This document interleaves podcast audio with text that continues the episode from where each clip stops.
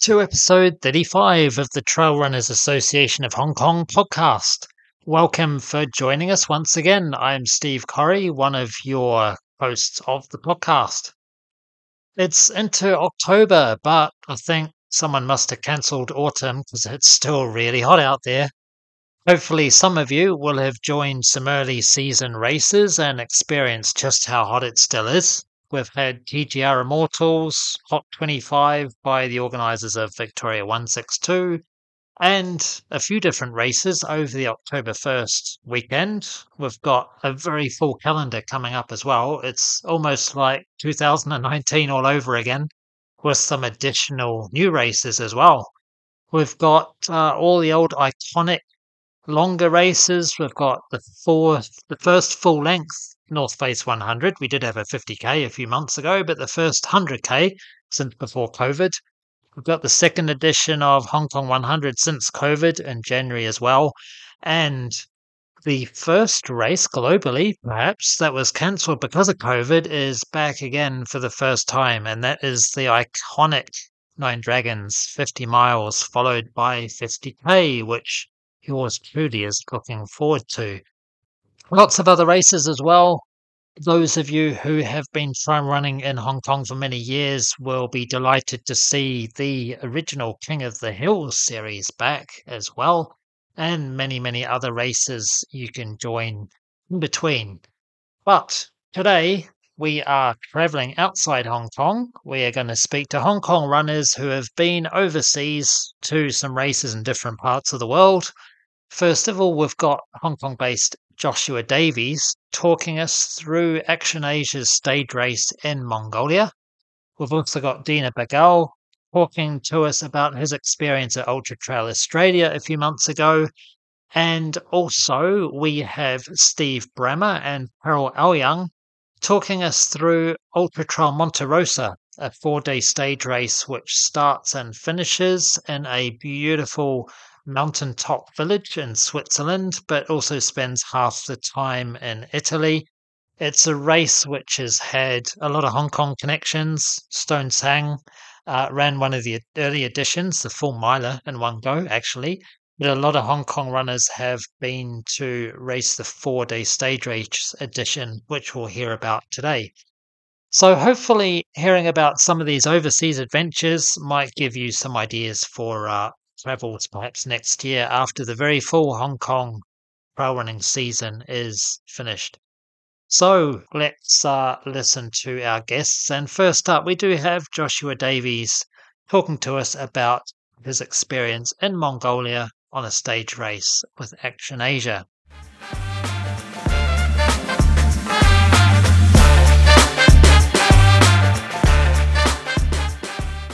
Joshua Davies, thank you for joining us. Uh, I understand you have recently enjoyed an adventure in Mongolia, a stage race. Thank you for coming online to talk us through it. Yeah, thanks very much for having me, Steve. Always good to chat about Mongolia and just running in general.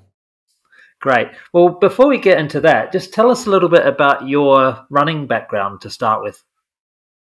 Uh, yeah, sure. Happy to.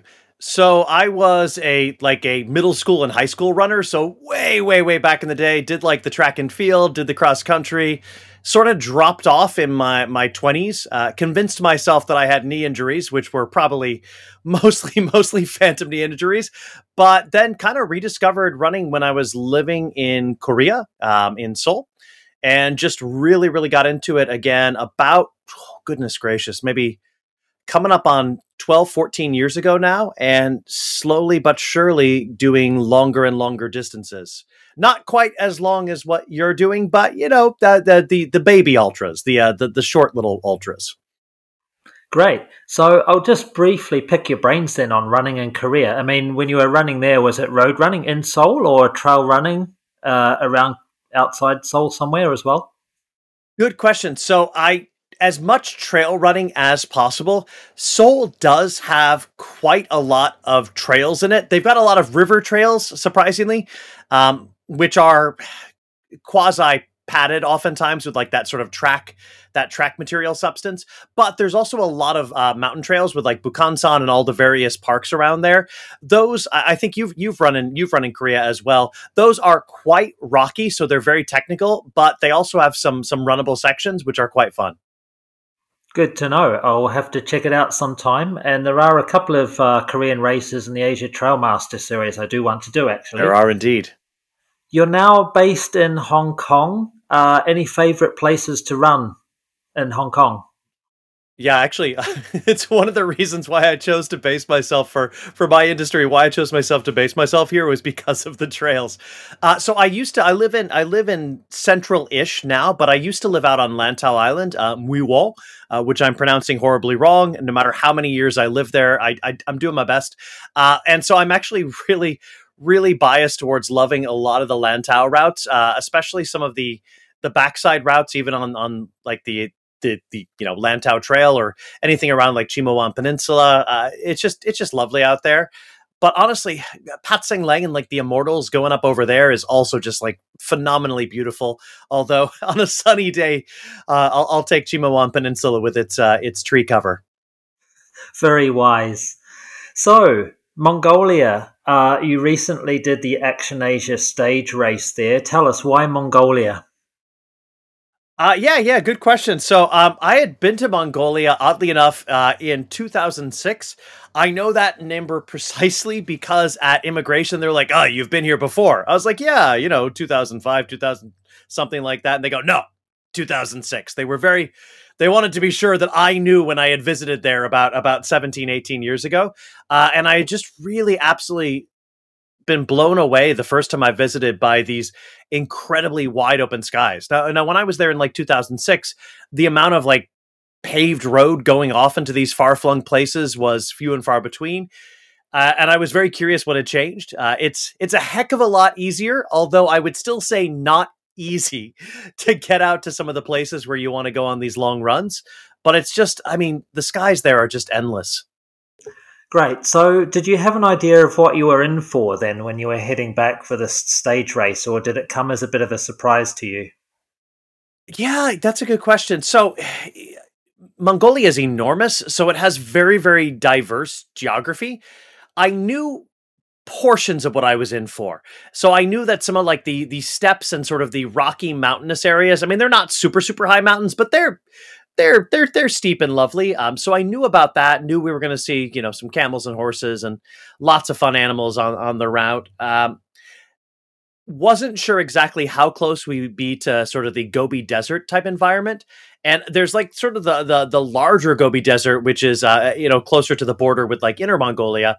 But there's also pockets. I didn't realize this actually. There's these pockets of other very much dune desert environments um, further further inland and we actually did a whole chunk of the race through that so that was unexpected but an awesome surprise. I'd seen so because they uh, with action asia they they change the location every year or every couple of years. So they've run it and i think uh, don't don't quote me on it like six different locations in mongolia. So it's a bit of a surprise each year what it's going to actually be. So 50 50 that's a long answer to just tell you 50 50 halfway surprised halfway halfway not surprised so for someone like me that hasn't been to mongolia i just think of endless grassland which i think of as flat um, so it's actually a lot of variety by the sounds of it yeah, uh, I mean there are flat sections. I should make a note that flat doesn't mean dry. Uh, flat can be massively flooded so we got to we got to to traipse through some flat grassland sections that were no longer grassland they were they were beautiful marshland i mean still staggeringly beautiful but no there's actually quite a lot of there's a mixture of rolling hills some really steep almost um I'm, I'm trying to think of a reference point. The when I was a kid, I went to the Badlands in uh, in uh, in the Dakotas, uh, in the U.S., and it's these like really really harsh rocks that are just sort of carved and sticking out of like you know rocky hilltops and so there's quite a bit of that as well. It's very runnable. I would say it's very runnable except for the the marshy and sandy bits uh, but it's it's way more up and down than you might imagine. Good to know. That's important for anyone that wants to go next year to prepare i think. Um, is there anywhere in Hong Kong that would be the best preparation, or is it really just you know go out on the trails anywhere and get your fitness up? It sounds Yeah, like it's I mean, Ho- Hong Kong's Hong Kong's up and downy bits um, are are are epic in their own right. Uh, there's no stairs in Mongolia, so um, the the stair the stair running's not going to help you. Although I mean that's good for the overall overall just general leg strength. Uh, I would say probably like the the backside of Tai Mo Shan uh, or some parts of Lantau, where it's sort of those big sweeping up and downs, where it's not like necessarily crazy steep, but it's like it's those big sweepings where it's just relentlessly up and then relentlessly down. Things like that would get you prepared, uh, albeit with the Hong Kong ones being um, a bit longer. Okay, good to know. So you mentioned uh, it's not always dry. So what was the trail like underfoot? You've also mentioned it was quite technical. Um, so I mean, what kind of footwear would someone just your typical Hokas or something with a bit I- more legs for traction underneath? That's a good. That's a good, good question. So I, I went I went full Hoka, but I, I understand. I mean, I, I've got friends who are very much in the Altra category or something, you know, something else. So I think it's really going to depend. What if it works in Hong Kong on a muddy day, it's going to work really well in Mongolia with the sand. Uh, a lot of people brought a pair of socks to change out of, or those sand gaiters. Uh, I tried sand gaiters for a little while, and then I was just like, you know what? I'm just gonna get sand in my shoes and then just empty them out. It was it was fine. It was it was all good. But there's different approaches. But yeah, you're going to have a mixture of really quite runnable, compacted grassland stuff you're thinking about. Some small sections of like gravel road. So some gravel road sections, uh, just because they've got the different, you know, different steppe land and uh, and the gers scattered here and there. Uh, some rocky sections, especially going up into the mountains. Some very muddy sections, and genuinely like up to your, at least up to your knees water um, that you'll be going through for for chunks of it, um, which is a heck of a lot of fun. And sand, yeah, just sand, dunes and dunes and dunes. a bit of everything. You need to be versatile then. So tell us, Yeah. was it True. uh, were there checkpoints? Was it um, quite well supported, or did you need to be quite self sufficient? Yeah, I, I would like to pretend that I, I was dramatically self sufficient, uh, but no, there were there were there were a plethora of marshals on the course. Uh, I'm not saying nobody got lost because we did have one one or two people get lost, uh, but I. I- I'm not 100% sure how uh, the the marshals were uh, were very very well placed. Um, I, I mean, but it's I mean it's it's it's a vast area. So even with well placed marshals and tons of markers, one of the challenges they actually had is horses and cows and other animals and camels uh, ate the markers. So I would really want to hand it to, to the like the the support team going out there multiple times because they use these like biodegradable markers multiple times going out and replacing them because they had been eaten by the various animals who thought they were tasty tasty treats. But no, so there were checkpoints. There were with you know some supplies, bananas, oranges, waters. You know your basics. Uh, we're not talking about like Lux, like chocolate bars and fresh soup or anything, but you know, munchies, munchies and beverages, uh, and plenty of marshals to to make sure you don't get too lost. Kudos to the RD for using biodegradable markers. That's a very good idea. Um, yeah, fortunately in Hong Kong, the buffaloes don't eat markers usually, so we don't have that problem. That's quite unique. Um, It was hilarious, genuinely. I can imagine. Uh, overnight accommodation, like in between the stages. Yeah, so we thought it was going to be very, very rustic uh, because the last time they'd used this location a couple of years ago, the uh, the Gers had on occasion there was power in like one or two locations. So they're like, bring solar chargers, bring a lot of batteries if you need things. Um, be prepared for cold water. Yeah, so they'd upgraded during up the pandemic. Apparently, uh, we had heated floors in the tents so we there were fi- there was the fire option which is super super lovely as well. But you know just in the traditional yurt type thing with the, the fire. But uh, no there were heated floors and electricity in all the tents. So uh it was a, it was a surprise to the organizers as well. They got there like oh well never mind. It's uh so it was a bit more glamping than than than we were anticipating. We came prepared for roughing it and we uh we ended up not having to. So I don't want to i don't want to pretend that i roughed it. It was it was quite nice hard Heated- hard beds Heated floors sound good to me. Yeah. All right. That, that it was I was not complaining. Well, that because uh, it rained torrentially. That right. That hopefully gives people a good taste of uh, what to expect if they join the Action Asia uh, Mongolia stage race in the future. So, thank you for sharing, Josh. Um, Happy to. You're now back in Hong Kong. Trail running season is about to commence, or will have by the time people listen to this. So, uh, what's coming up for you? Uh, yeah, lots of lots and lots of bad ideas. Uh, so I'm out of town. I was I was really excited for Green Race, uh, the the immortal uh, the Immortals. Uh, I signed up for that, but I'm actually out of town for that one, unfortunately. Um, although I'm doing the the recce this weekend, just because I'm a glutton for punishment, and it looks like a heck of a lot of fun.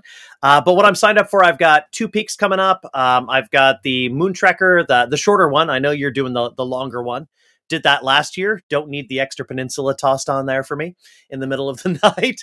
Uh, doing doing Translantau the 50, um, the Hong Kong Trail 50 race through Action Asia, North Face 50, uh, because I did 46 out of 50 last year and just died the last couple kilometers. Um, but they're going at reverse this time. And then I got a couple of others. I got one in Indonesia, one in Taiwan, and a couple other places. Uh, so yeah, a bunch of them. Uh, let let's see how they go. Awesome. Tell us a little bit about what you've got in Indonesia. Uh, so that's uh, they they've got one where it's it's in uh, Bromo, the volcano. Uh, so it's it's running around Bromo. They've got a bunch of different durations. I'm doing one of the more middling. I think mine's like 30 to 40. It's not super super long uh, because I've got a I've got an uh, a proper 50 plus like a week and a half after. So this is sort of a warm up for that, but it's such a beautiful location. I've always wanted to go hiking, running, etc. there. So uh, just a chance to go do that, and uh, if I really like it, go do the longer version next time. Sounds great. Well, uh, enjoy your race in Indonesia and your very busy schedule coming up in Hong Kong. I hope your partner's very understanding of the fact that every weekend you're out on the trails. um, I, I, so, I'm trying to be optimistic. Yes. All right. Well, thank you so much again for sharing, Josh. Uh, really appreciate it. And I will see you at the Immortals recce this weekend, I think, and uh, a, a few Brilliant. upcoming races. That sounds great, Steve.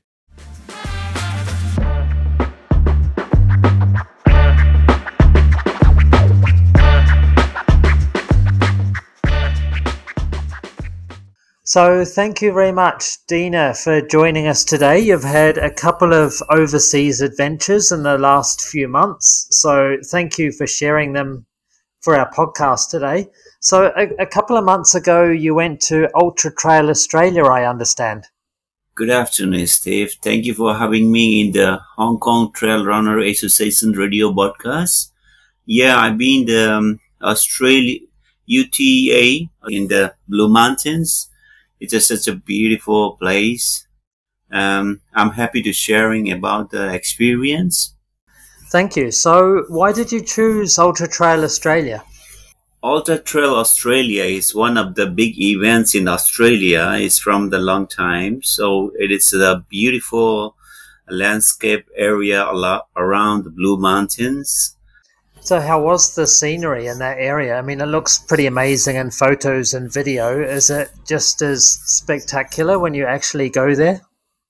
So, it's just a beautiful view of the very nice rocky mountain. This is not snow mountains.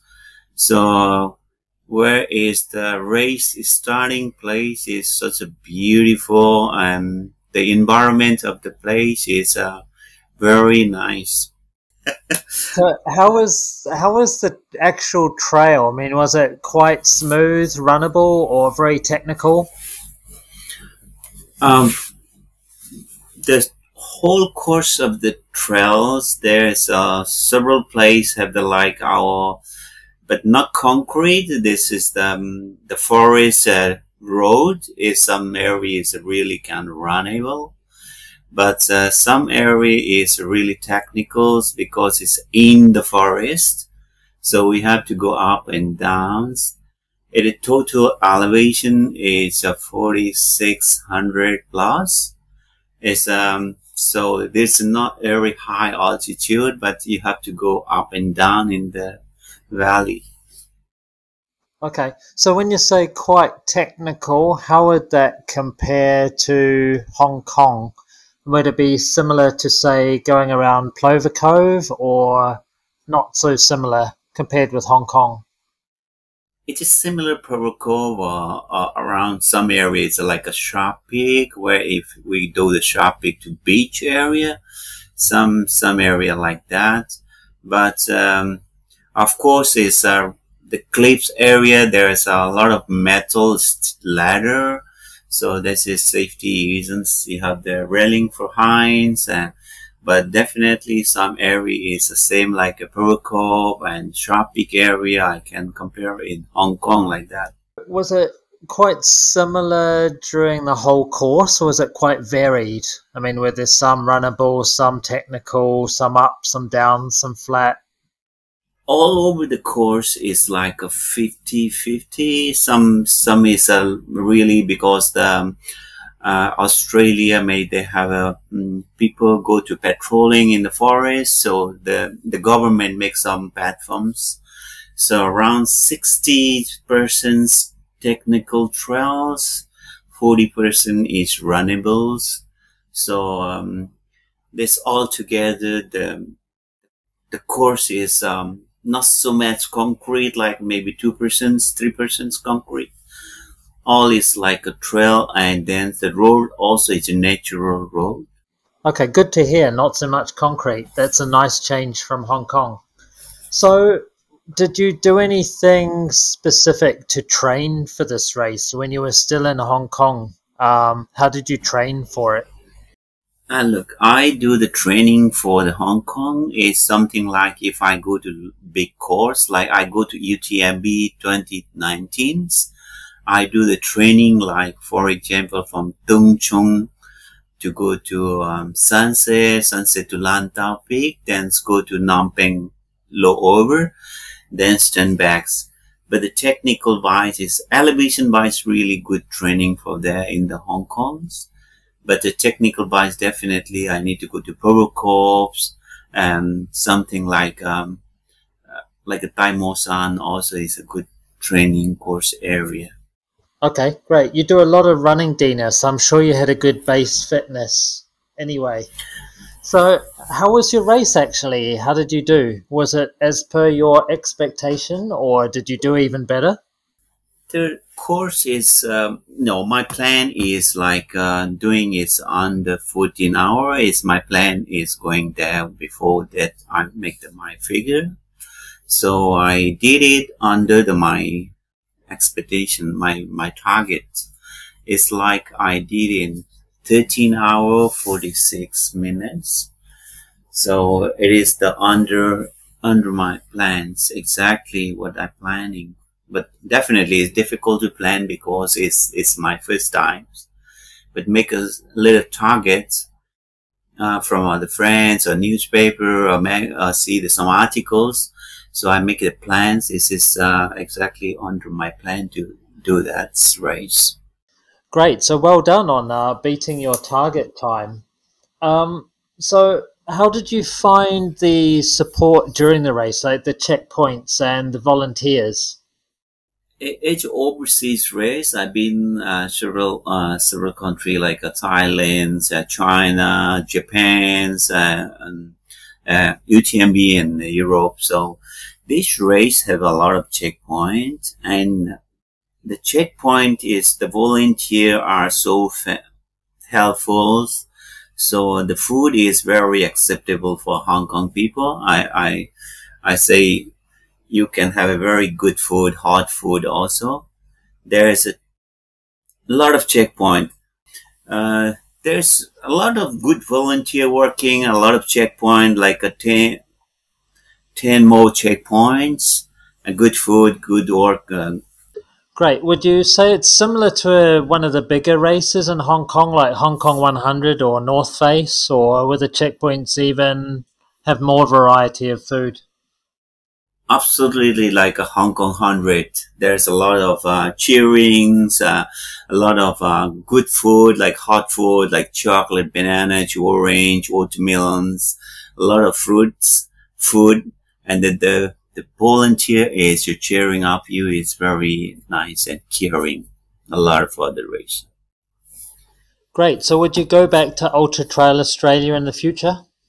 Yeah, definitely. Um, if I have a chance. So for the for the local Hong Kong people, if they want, they are interesting for the uh, Australia Ultra. They so it is very easy. I can say easy sign up. Go to Sydney, then it's a drive uh, one and a half hour to Blue Mountains. It's um yeah I I recommend for the Hong Kong trail runners to go to this nice course. Great. So, what else do you have coming up? We have the Hong Kong trail running season starting very soon. Um, are you signed up for many races in Hong Kong, or um, are you looking at overseas races again? Coming November, I have the um, Translantau UTMB of Hong Kong's. So after that, I have um, I have the Oxfam Trail Run. It's a disc two race from me. It's a sign up recently. Uh, it's another, I don't plan it.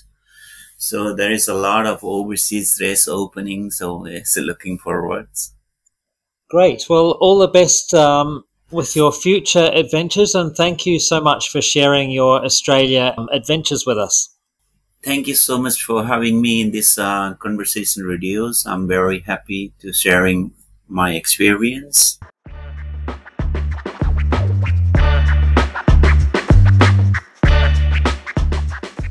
I'm now joined by Steve Brammer, uh, long-time Hong Kong based and co-race director of the Hong Kong 100, and also Carol Young to talk about your recent experience at Ultra Trail Monte Rosa a race I had the absolute joy of joining in 2019 myself as well. So, welcome both. Hi, Steve. Hi, great to see you. Hi, Carol. How are you doing? Hi, good, good. Great to be here and interview my first ever ultra experience. Uh, it won't be the last, that's for sure. Excellent. Well, if you could first just tell us why UTMR. I mean, I understand, Steve, you've got some history with this race, but Carol, if it's your first ultra as well, just tell us why did you choose to do this one? Um, well, mainly because of Steve and uh, uh, Jenna. They have been talking about this race for years that this is really the, the race to do and how special it is a four stage, four day stage race that um, the way that you can see the whole course in daylight. And also it just so happened um, I'm in Europe this period of the time when the, the race happening, uh, looking for some trail running uh, ultra experience um, yeah, so I think this is a perfect timing, perfect opportunity, and, and perfect race for me to to start our ultra running career. Steve, did you recommend this race to Carol then? Yes, yes, I did. For the reasons she describes, that the fact that it's incredibly beautiful, but because it's four day stage, you actually see it rather than kind of stumbling through it at night. Um, you finish before dark uh, if if you're going well anyway. Each day you have a big feed, you have a sleep, and then you get going again at 6:30 a.m. Basically, just as day is breaking. Um, so again, you see all of it in daylight, and it is it's stunning. It, I mean, I think the tagline is uh, bold, brutal, beautiful, um, and it's spot on. It, I mean, it is it's super tough, uh, very rocky, quite technical at times, and the the ascents are kind of almost twice the ascents that you might be used to with the other sort of European alpine races. But that's all the more reason to break it up into four relatively bite-sized chunks. Um, and then the other the other thing that I and it'd be interesting to see whether this happens this year. But I did it two years ago, um, and once the kind of tiredness had worn off, felt really fit and, and strong. Sort of dropped a bit of weight, and um, I think by having four, basically four mountain marathons in four days, um, it felt like an incredible boot camp training session that just brings you into the Hong Kong trail running season. Um, so it's quite a nice way, I think, of um, being in pretty good shape. Just as our season starts. Um, we'll see whether that happens this year or not. At the moment, I'm still in the kind of tired and eating own body weight in chocolate and kebabs, uh, not necessarily in that order phase, but hopefully about to come out of that phase and, and sort of start running properly again and eating sensibly again. Um, and yeah, expecting to feel bionic going into the season. We'll see.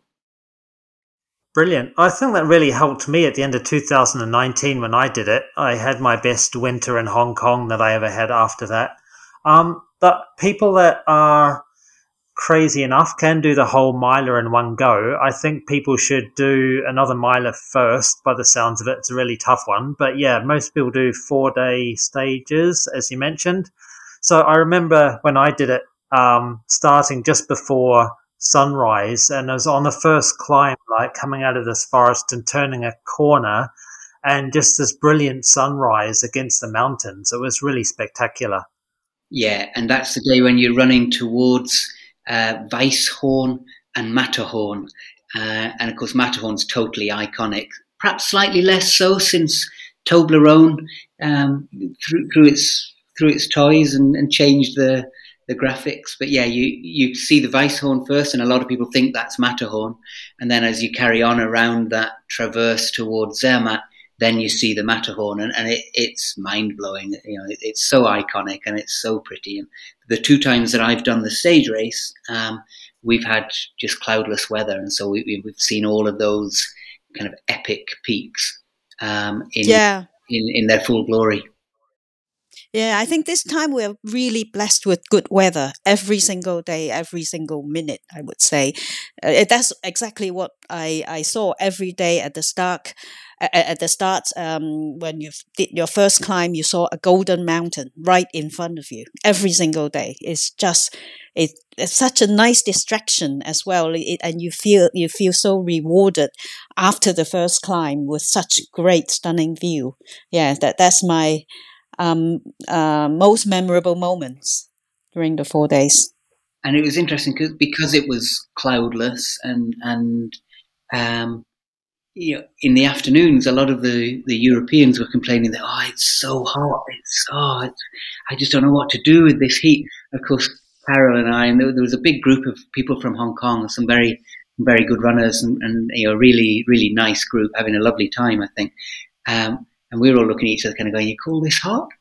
Uh, and no, for us, I mean, you, you, did need to drink a bit more in the afternoons, but it really wasn't what we yeah. would describe as hot if you've you know trained through a Hong Kong summer or you know, raced here when when it uh, you know, when the sun's got its hat on, kind of thing. So that was quite nice for us. I think we were actually yeah you know, to see a- people struggle and stop on the side in the afternoon. Uh, usually after after the first checkpoint break, and uh, you started again. Uh, a bit full in the stomach with the sun hitting on you, and a lot of people struggled and had to rest and stop on the side. Yeah, that was quite funny. The year I did it uh, was actually disrupted by snow. So we got the first two days, and at the end of the second day, it started drizzling with rain. And the next morning, waking up, the mountains were covered with snow. So doing the mountain passes just wasn't feasible. But full credit to the race director. Um, although we had to be on a bus on day three, day four, just um, at zero notice, having had that weather disruption, they put on a bonus half marathon. Um, out of nothing almost. I mean, yeah. very few race directors would do that. They would just say, sorry, circumstances outside our control. Here's a discount for next year. But the, this race director, Lizzie Hawker, just put on an additional half marathon, like one day notice for us. Yeah. It was unbelievable. Uh, it's a great effort. And I guess she knows the mountains around there so well that she is quite you know, capable of, of adapting and so on. There was quite a funny story from, from one of the uh, runners who had done the 60 two years ago, and that got stopped um, so that maybe the last 10 runners or so weren't able to finish. And um, it was because of a rock fall that was sort of you know, up, up above Grächen where the race finishes and starts. And, and so there'd been this rock fall, and um, we heard this story from a, a, runner who was stopped, and he said, "Well, um, he'd only got 10Ks to go. He knew it was mostly downhill. He wasn't that happy about being stopped. So he said to the person that had gone up the hill to stop him, you know, but, well, you know, who are you to, to stop me running to the finish line? And she said, well, I, am Lizzie Hawker. I'm the race director. Uh, and the, he thought, firstly, it was hilarious. He said, okay, um, where do you want me to go?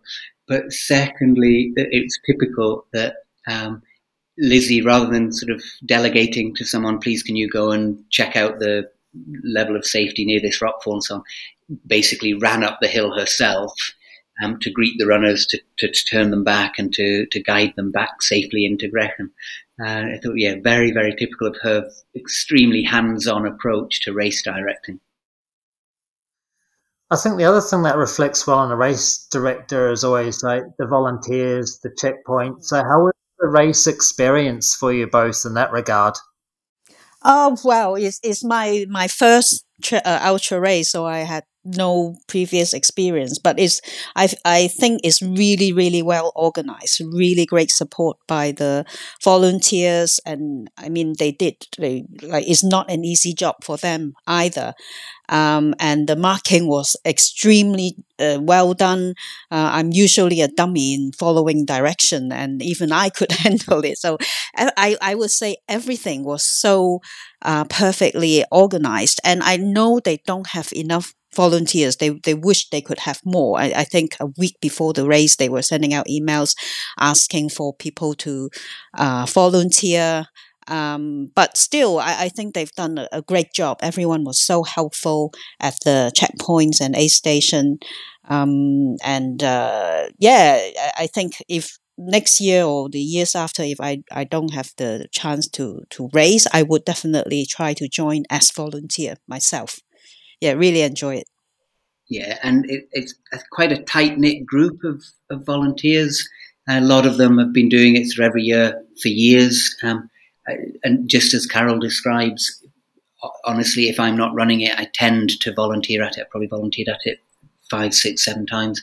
Um, and so for me, it, it's particularly special because quite often I'll go into an aid station and, and kind of know everybody there, and it's it's just fantastic. But very, very kind of warm. It feels like it feels like a big family kind of thing. Um, and I think again, it's something that the race prides itself on because it, it's only really quite small. I mean, the, the stage race can take 200, I believe, and there were about 140, 150 taking part this year. In my experience of running the race in 2019, having a smaller field was actually maybe one of the features of the race because you see some of the same faces every day and you're sharing accommodation as well. So, in between the running days, maybe uh, I think the first night I sharing with one other person, and the second night with three others. Um, so good way to make friends, and then you see people out on the course as well. But anyway, Carol, uh, as your first time doing the race, did you have any particular goals in mind? No DNF. That's my my goal because I had, I didn't know what to expect. It's my first ultra race and also I've never tried this kind of distance or um, elevation, so much climbing every day and four days in a row. Um, so I, I really didn't know if I could do it. Um, so that's that was my goal, and thankfully, I think I every day I finish uh, one hour before. Well, no, not one hour, two two hours before cut off, which I was very very pleased with. Um, the third day was the longest, uh, longest distance and um, longest climb. I was most worried uh, about the third day. You're tired already, not even sure if I could finish, but I did manage to to finish it. So um, yeah, yeah, yeah. It's, it's really I like I did I outdid my expectation, which I'm I'm very very pleased. Uh, yeah. So next year or next time I race, hopefully I can improve my timing. But but this year, honestly, I'm very very happy that I can I could finish it because I I was really nervous and, and worried at the beginning. Excellent. So, how was day two, three, and four morning? Like having already done a marathon distance the previous day, how was getting started in the mornings? Yeah, it was interesting. So obviously, every day when you finish, you you you you feel broken. Your body's so tired, your legs um, so tight. I did a bit of stretching, had a big dinner, went to bed early, and amazingly, it's just um, your your body could adjust it quite quickly. After a good night's sleep, um, the next day you stretch your legs a little bit, and then, of course, I think the adrenaline from the race also helps and at the get go you you're ready to go again uh, a few might need a few hundred meters to warm up. Uh, but then you feel energized and and you feel strong again usually every day started with a long a big climb. And um, yeah yeah yeah i felt quite strong every every morning uh, which is quite interesting to to notice how your body could could adapt to to the physical toll. Um, every morning is is is doable. I, that was one of my worries at the beginning as well. Like day one, I I, I was pretty confident I could finish, um, but then yeah, uh, um, it's it's quite amazing to to experience this with your own body. Um, I don't feel quite bionic now after the race, as Steve uh, said before. He he said after the race last year he felt bionic and could could fly on the on the hills. But I don't quite feel it. But I, I don't feel exhausted either. Yeah, I, I think I can maybe in in uh, a few months with a few months training I can do it again maybe. I found, uh, although I needed three days when I did it, each morning, you know how you get that excitement at the start of a race Yes. and the starting Yeah, yeah. You have that excitement like yeah. four days in a row. And that actually keeps you going on that second, third, and fourth morning, I guess. Mm. Yeah, absolutely. So, yeah, I think the good thing about it being a relatively small race is you don't have to worry about qualifying. There's a minimum standard in terms of how much you must have run before, and there's obviously cut-off dates by which you need to register, which is like a couple of months before, I think. Yeah. But if you want to do the race, you can. Otherwise, Yeah, I mean, it literally, Lizzie Hawker vets everyone. So um, you, you need to sort of tell her what races you've done. Um, but she's quite used to Hong Kong runners now. I mean, uh, for, for years, uh, there's been a pretty big Hong Kong field at UTMR.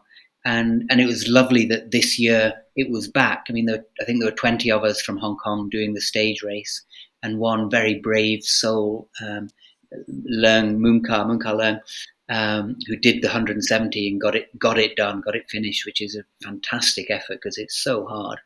Um, and but yeah, so Lizzie, no no need to you know collect points or anything like that. You just have to write to her and say, well, I've finished these races, and you know this is my experience. And she says yes or no. And I mean, she sometimes gets in touch with us to say, do you know this person? Or, uh, do you, can you um, can you vouch And for Steve vouched for me for my application as well because I had zero ultra experience to write about. so thanks to Steve for that. and, and and then Carol went and won her age group, so uh, it, it shows I, I was uh, on the money with my reference. you didn't mention that just now, Carol. Well done. And Steve, how was the race? Do you, was your goal to enjoy it and finish, or Yeah, although it's funny, I went into it thinking just enjoy the journey, um, just you know chat to everybody and, and have a lovely time. Um, but then a bit of white line fever, you know, once it once you get going. So I only took about three photos on the whole thing. Um, whereas two years ago, I, I took quite a lot of photos pretty much every day. But this time I decided to, know, focus on, on getting it done as, as quickly as I could, which still wasn't very quickly. Um, but it was interesting. I, I went in thinking I'll just enjoy the journey. And then I ended up yeah, kind of racing it. Um, Steve's on the podium as well I was in the, in the her, grand- his age group. third in the granddads category. Um, it- that was interesting as well because again, I, I thought, well, it, you know, I'm not bothered about that sort of thing. I just want to be there and, and, and enjoy the, the scenery and enjoy the camaraderie with the other racers and so on and so forth. But then my mum tipped me off. You can follow it. There's a link. And on the third day, my mum said, "Oh, you're the um, second runner-up in the in your age group." You know, she didn't say in the um, the old Gits group. And um, so that did mean on the fourth day, I felt like I was pushing much harder, um, and I'm a bit embarrassed by that. But yeah, I, my competitive juices started flowing when I realised I had the chance of a age group podium. Um, and so, yeah, on that last day, I was sort of head down and really trying to bring it home as quickly as possible. Um, but I look back on it and think uh, probably would have been better just to enjoy the journey. Um, but the other daft thing was because I'd done it in perfect weather two years ago, I'd sort of got most of the photos. Um, mm. And so I wasn't quite as motivated to, to take all the really good photos. And I knew that Carol was in the field and she's a brilliant photographer. And so I was very confident that all the really good um, views she would be snapping up. And I wasn't disappointed. Great. Well, that's one of the good things about trail running. There's uh, categories for more senior runners like us to still be competitive. In. Yes. Uh, that really helps the motivation. Definitely. Um, just tell us a little bit about what the actual trail was like for someone who's in Hong Kong thinking about it for next year who maybe hasn't run in that part of Switzerland and Italy before. You mentioned before it's a bit technical. Um, I remember there's a lot of variety actually, which is also one of the nice things about it. I don't think it's that much more technical than the hills in Hong Kong. Maybe for some parts a bit more technical, but in, in general, I think for someone who's been running on the hills in Hong Kong, Lantau Peak, um, I, I think I honestly think Lantau Peak, the downhill, quite quite technical for me, and I don't think it's much more uh, difficult than that, except for certain certain bits you have chains and stuff. Um, but the fact that uh, both Steve and I and two other friends who we did um, uh, some hiking in Switzerland around near the Matterhorn, that helped my uh, warm up and training as well. But for someone who's never done any ultra race in the Alps uh, from Hong Kong, I think it's manageable. You just need to to train, and I think it will be manageable. Yeah, I think the the difference really is just the elevation. Like you've got long climbs and long descents. Yeah, yeah. I mean, it's you, like you have to climb Tai Mo Shan five times, like in in in a day, something yeah. like that. Every day um, starts with a thousand meter climb. Basically, it, it's on the fourth day. I kind of looked at my watch, and it was nearly eight o'clock in the morning, and, and I commented, "Well, this is the fourth. Well, actually, it was the third. The first day, maybe not quite, but it was the third day in a row that before eight a.m. we'd already climbed a thousand meters. And um, yeah, the, the the big difference I think between the this race and the other uh, most of the other European alpine races, but also the races in Hong Kong, is that your climbs tend to be fourteen hundred meters, sixteen hundred meters, rather than eight hundred meters, six hundred meters. Um, so it's that it's that you can be climbing, you know, for over two hours and still climbing. Um, yeah, and, and the then, descent is, is, the same. Is it, it, seems never ending, never ending descent. Yeah. And and when Carol says that the technicality is manageable, I think she might still be high on endorphins. um, it, it is it is significantly more technical than than anything that that we have in Hong Kong. Really, I think.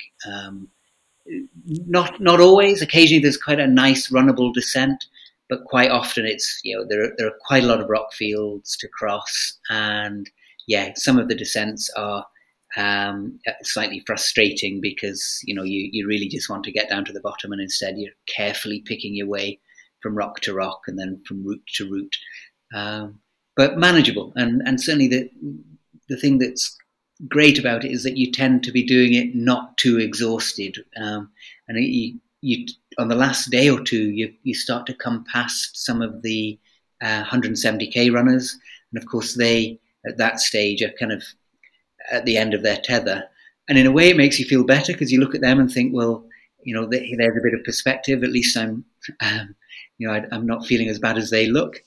Um, but it, you you know you do tend because you're doing sort of 40 k's a day 40 45 46 something like that. Um, you even towards the end you've still got a bit of energy left and and you know the, the perspective that seeing these people who have already done 150 kilometers um, gives you. But it you know it, it is hard. It's it's not an easy race but I, I think all the better for that um, if you're doing the stage race anyway, because um, yeah, it, it's genuinely challenging. It's it's hard enough to make it more than worthwhile, but because you're breaking it up, it is manageable. I think what Carol mentioned before, just um, having a bit of recovery every day, I, I guess is uh, what really helps. But depending on how fast you are as a runner, you might finish each day kind of mid afternoon, and that gives you a chance to relax and uh, talk to other runners as well. It was quite social, had a good vibe when I did it, which was nice yeah. as well. But yeah, then, yeah. Mm-hmm. You get to these small towns where there's, you know, you can see who's in the race, and, and everybody, you know, they're kind of in their flip flops and their toenails are brown and their you know their knees are still strapped up and so you can see who who's part of the race and you get you get to at least recognize if not know nearly everybody in the race. And so you yeah you, you chat and it's, it's super sociable. And these villages are all really nice as well of course. They're these kind of unique mountain villages. So it's Zermatt for the first night uh, is it Gressoney La Trinité the second yeah. Macugnaga for the third in so you've crossed over into Italy and the yeah. the food has got even better. Um, and then back into Grächen, um, which again is, is, a very cute, sort of beautiful mountain town in, in Switzerland. Um, so yeah, you get a chance to kind of hang out in these really nice villages um, every evening. And, and, yeah, you always feel slightly sorry for the, the back markers, you know, coming in at sort of six o'clock in the evening rather than uh, the, the, the really quick people have been in for about five hours at that stage and have you know had a snooze and um, had a, had a manicure. you know, um, so it is much easier for the people who are, are, super quick. But even for the for the back markers, you're still getting twelve hours to absolutely fill your boots with food. Um, and then have a rest, and then go again, and that that's the amazing thing. I think I think until you've done it, you don't realize how well you can recover with mm a big feed and a sleep. Um, yeah. I, have only done two stage races now, but that was the really striking thing for me was that if you, yeah, can get off your feet, have a big feed, have a decent night's sleep, it's amazing how how well you recover and how strong you can feel the, the next day. Usually, still a bit of muscle soreness that kind of wears off as you get going. But yeah. I thought, you know, after day one this time round, I thought well, I may really struggle tomorrow. I'd had a bit of cramp and, and I'd sort of pushed too hard and forgotten what I was doing really. Um, but no, next day after a big feed and a big sleep, off you go again, and, and, suddenly you feel as good as new. It's amazing, and and I think until you've done it, you perhaps don't really realize um, how true that is. Uh, so I was quite surprised when I, I, first experienced it, and and again this time, sort of two years since I last stage raced, I kind of I remembered that yeah, but you come back really strong. But I was kind of maybe not when you're this age. And no, same again. Uh, you could as long as you get a decent feed and a decent sleep, ready to go again in the morning. It's amazing. So, Carol, would you go back and do it again? Yeah, yeah, yeah. As I said before, I mean, it's, it's such an amazing race. Um, definitely will not do the the 170 k k in one go um, because I don't like to run in darkness. Um, but yeah, stage race highly recommend. And as I said before, I would probably volunteer. Um, consider volunteering as well. I think it's, it's also fun, um, like a small, uh, like a small family. You work together um, every day. Uh, I, I think it's like different kind of experience as well, and it will be a lot of fun. Great. So, what's up now you've uh, now that adventure has been held and sounds like you both had a great time as I did when I ran it. What's next for both of you? Obviously, Steve, you've got uh, the Hong Kong 100 around the corner again as race director, but what else is coming up in the next few months for both of you? Yeah, so you're right. I mean, organising like mad on the Hong Kong 100 um, side, and, and that it's great to be back into it and to actually have some lead time this year to organise it rather than having to do it all very quickly and with the rules constantly changing as it was last year. So we're really looking forward to, to this edition and working really hard on it already. Um, uh, but yeah, a whole bunch. I'm hoping that I'm in really good shape now after finishing the UTMR stage race. So I'm looking at. I haven't signed up for them yet, but I'm looking at there's um, an, an Autopia 50k. There's the Kailas Fish and Sheep uh, 50k. There's a Koros 50k. Um, and, a, and a couple of others. Um, thinking about Moontrekker, I think I'm too late for the um, for the I think it's called Dark 45 that uh, Peak Hunters have taken over. So, yeah, but I'm basically looking to um, sign up for a, a, whole bunch of races at the sort of 50k ish distance, and then Trail Walker in November with a team of old men. Of which, I'm, of which, I'm, the slowest old man, so I really do need to get my act together. Um, that, that, that, that's kind well, of the first put, part of the season, anyway. You've put good training in already in Switzerland and Italy, so I'll see you at the start line of some of those races, no doubt. And Excellent. Carol, you're still. Um, I am not quite sure. Yeah, because I'm I'm traveling in uh, Europe at the moment.